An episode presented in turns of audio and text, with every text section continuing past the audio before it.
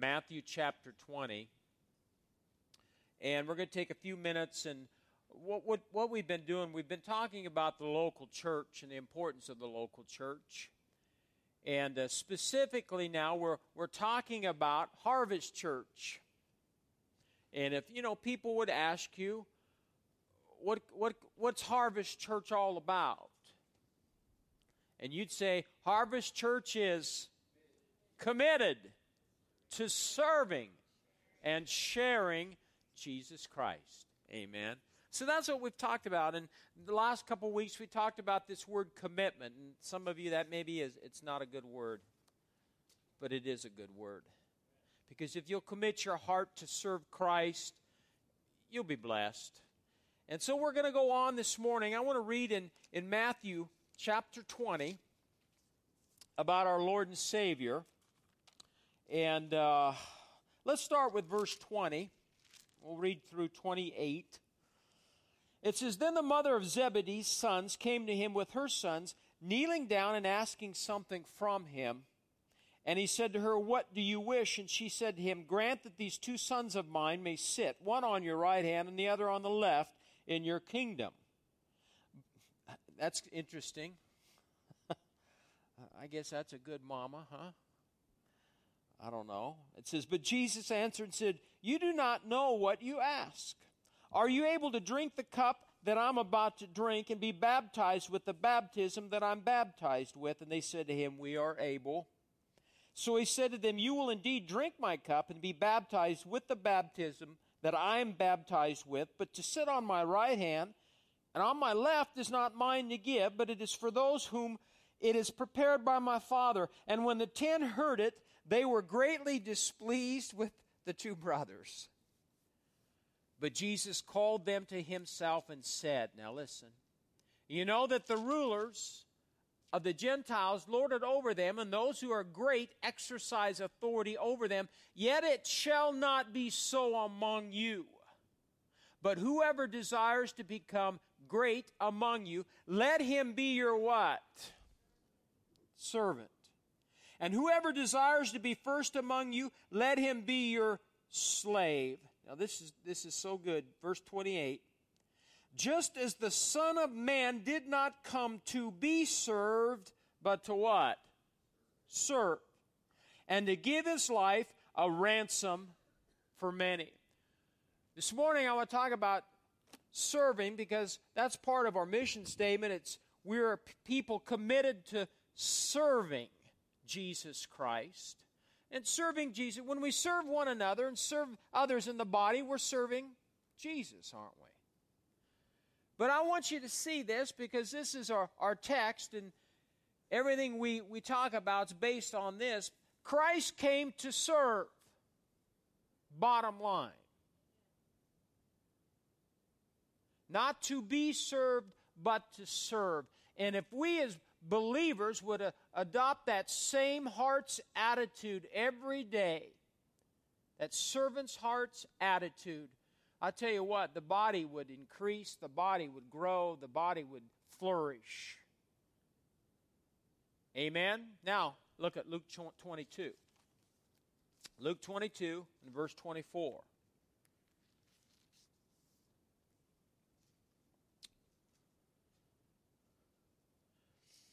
It says, Now there was a dispute among them as to which of them should be considered the greatest. And he said to them, The kings of the Gentiles exercise lordship over them, and those who exercise authority over them are called benefactors.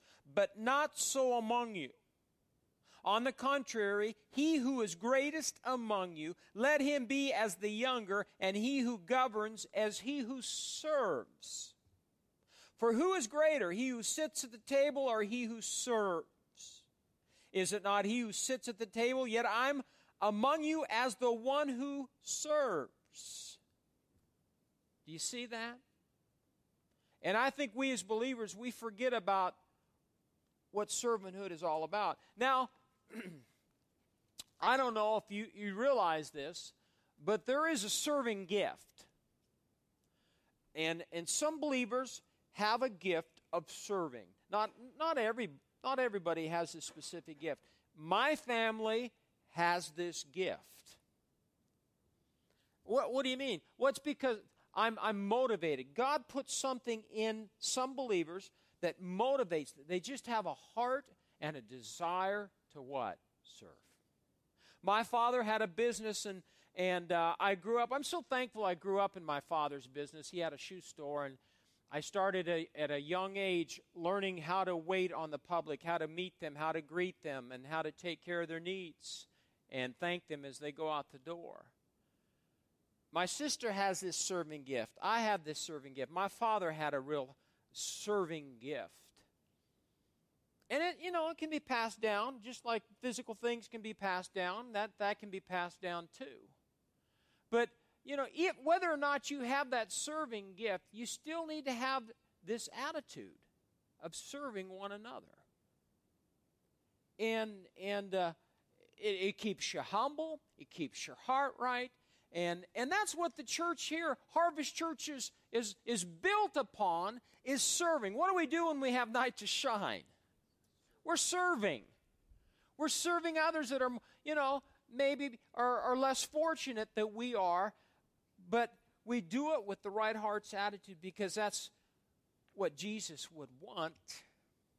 And we're do, when we're doing that with the right heart's attitude and serving them at night to shine, we're serving Jesus. Amen. Now, this word in the Greek for serve is D O U L O S, and it's and I'll give you the definition. A servant who does the bidding of his master. A servant who was sold out, lock, stock, and barrel. Everyone say sold out. Totally committed to pleasing his master.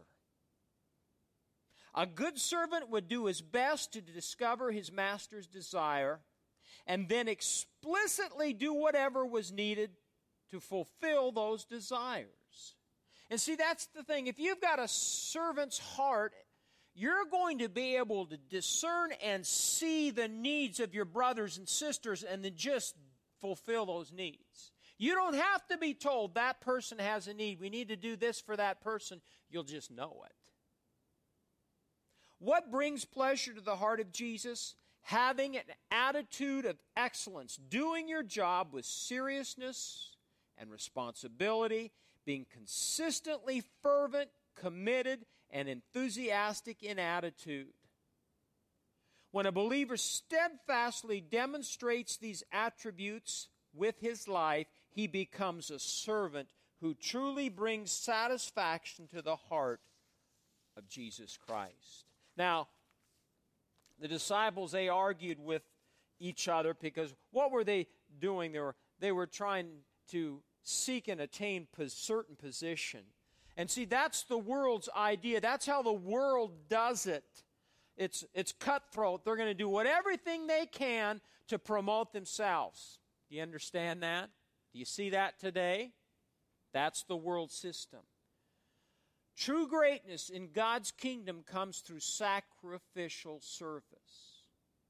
God's kingdom authority and the world system of authority are polar opposites. Amen? Would you agree with that? The character of a faithful servant reveals devotion to the interests of others. The thoughtfulness of rendering untiring care, the delight in the prosperity, honor, and happiness of someone besides oneself.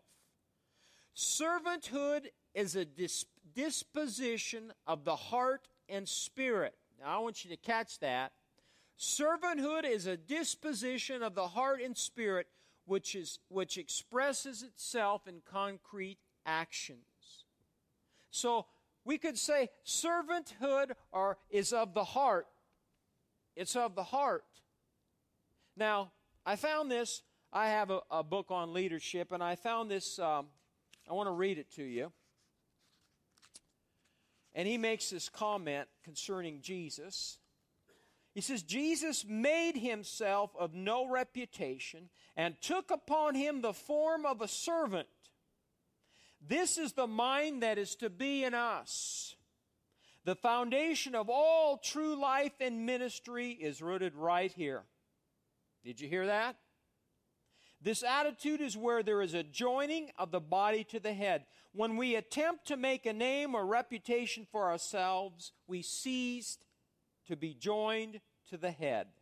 Jesus is no longer Lord. He is no longer the chief architect and builder of his kingdom and his church. As long as we seek a reputation and a name for ourselves, our wills can never be submitted to God. The will is part of the soul. God gave every man a soul, and the soul is good when it is subject to the Spirit of God. However, when it is outside of God's Spirit and rule, it will dominate us in place of our spirits. How many have ever been dominated by your soul, your mind, your will and emotions instead of your spirit man? That is why Jesus' first requirement for being his disciple is to deny yourself. He demands that demands that from every seeker. Peter was one who forsook everything to follow Jesus, but his soul was still very unharnessed.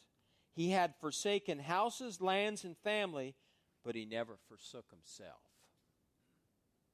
He possessed a strong, dominating soul that had not yet been subject to the will of God. But once fully submitted to the lordship of Jesus Christ, even a Peter can be used by God to build his church. Peter was still full of Peter.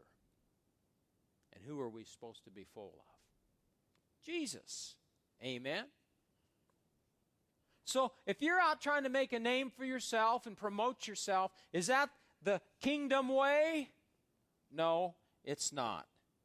Now, Look at Deuteronomy chapter 10. I'm just going to give you one this morning.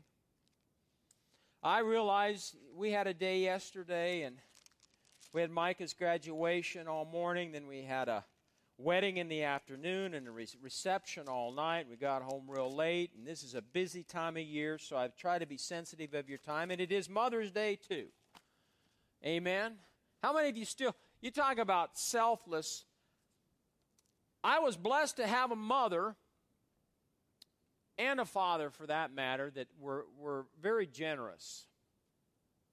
And I had, you know, my mother in law and father in law were that way too. But I was thinking this morning as we were worshiping, and I was glad Pastor Brad, you know, thanked all you mothers. And I hope you take time, especially if you're young, to thank your mother, to bless your mother. How many of your of your mothers have gone on to be with the Lord? Let me see your hand. I'll clue you, Micah, when you get older, maybe right now, you're, you know, still thinking about Micah. But there'll be a day when you're my age and you're going to think back about your mama. And you're going to remember. And I know you care and I know you're thankful. I, I thought of this, and it was an odd thing. I was sitting there thinking about my mother as we were worshiping God, and I don't think Jesus cared. And I'll never forget this. We got out of Bible school, and uh, this was early on in our marriage. I think this was, I don't know if we we were in in Oklahoma going to Bible school, but we needed a vehicle.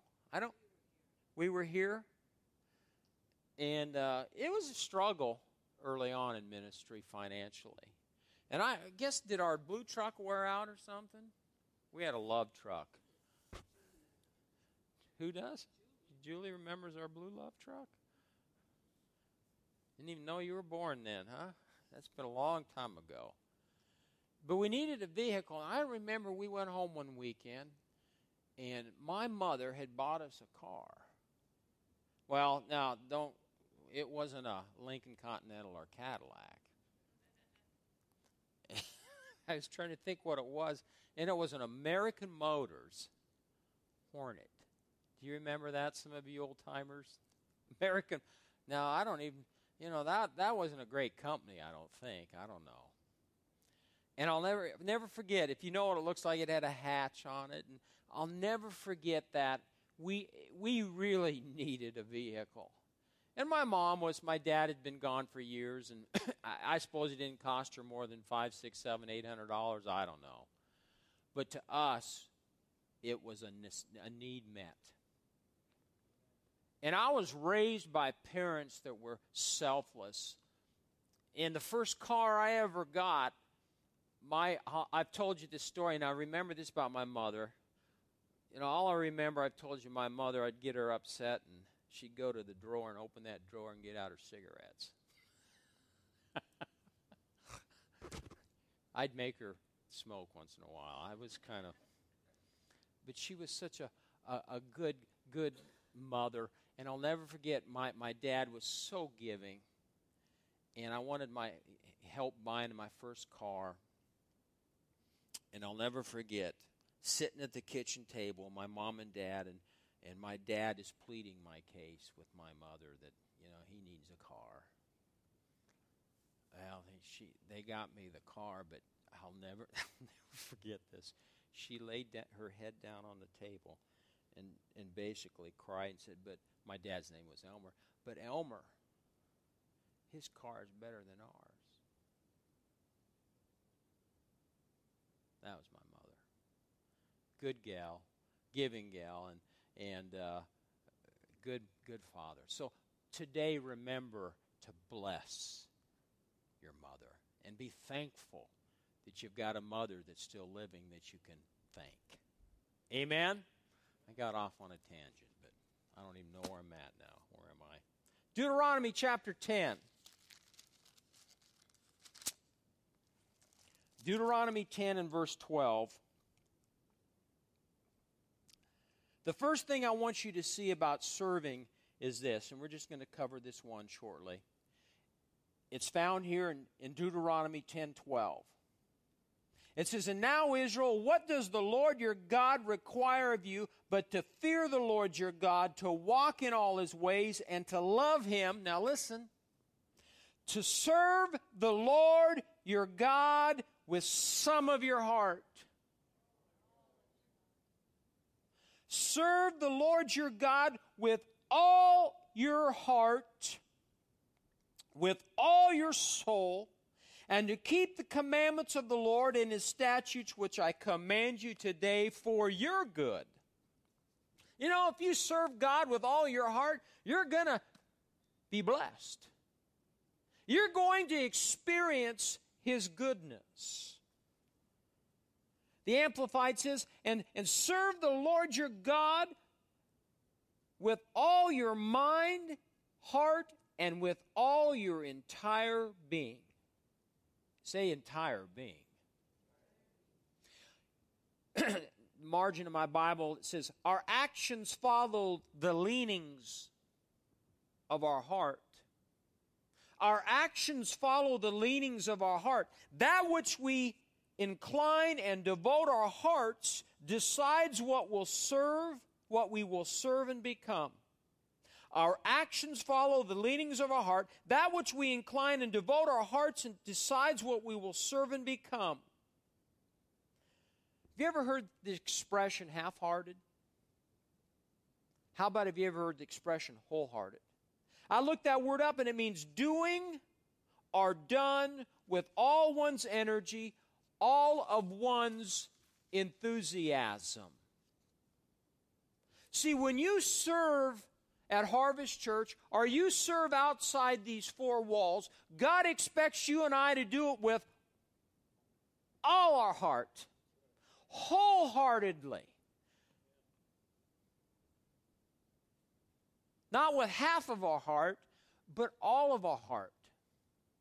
And I realize sometimes it can become mundane. Some kind, sometimes what you do here at Harvest Church, it becomes routine and you just do it just to get it done.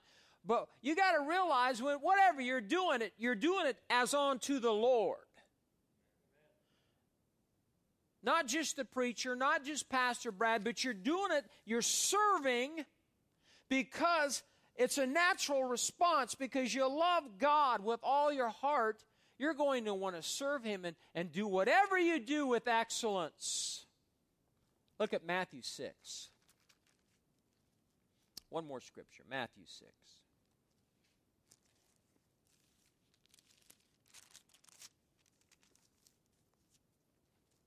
If you've become a member of Harvest Church or you've been a part of Harvest Church, you're going to realize that serving is so uh, uh, an important part. It's not only on our mission statement out there, but whatever we do at Harvest Church, it's because we love to serve. Matthew 6, look at verse 24. Jesus made this statement. He says, No one can serve two masters. For either he will hate the one and love the other, or else he will be loyal to the one and despise the other. You cannot serve God and mammon, or you cannot serve God and riches. It's impossible for you and I to give our hearts simultaneously to two masters. We must decide if we're going to serve God or serve the world. Bottom line.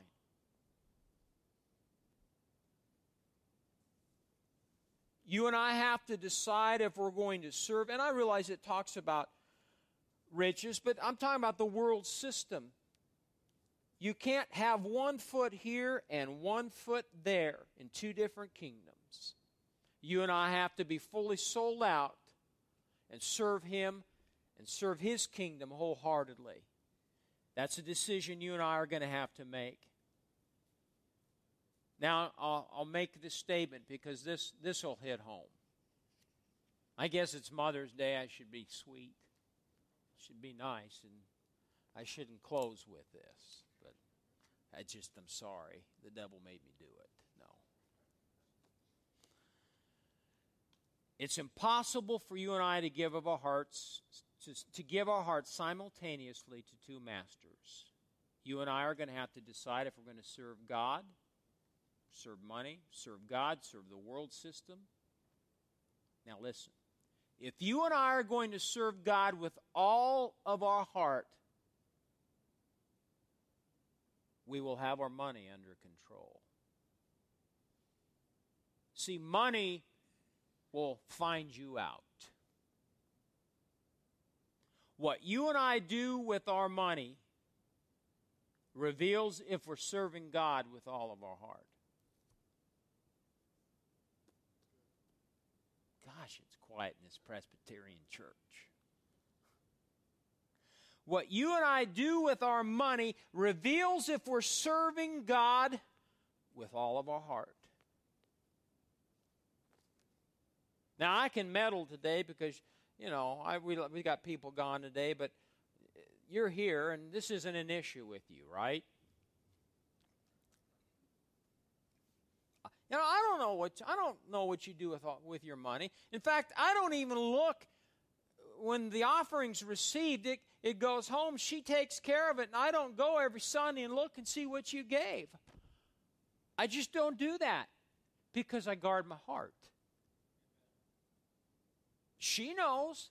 She doesn't come to me and say, Well, Justin didn't give anything this week. You better call him up. We don't, that isn't the system. This isn't how we do it. But let, let me say this, and I want you to chew and think about this, reflect on this. What you and I do with our money reveals if we're serving God with all of our heart. Are you really serving God if you're not tithing?